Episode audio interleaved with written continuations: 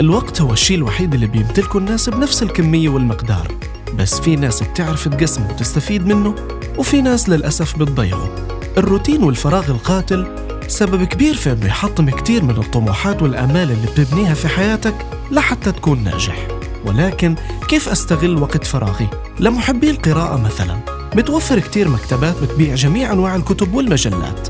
بالإضافة للمكتبات الموجودة أونلاين وبشكل مجاني وبس بتستنى مين يحملها. الأعمال اليدوية التكنولوجيا والعديد من الأمور التانية بتقدر بسهولة تتقنها وتتعلم أشياء جديدة فيها. ومن الأفضل إنك تتعلمها ضمن فريق لأنه عقل واحد مش زي عقلين وعقلين مش زي عشرة.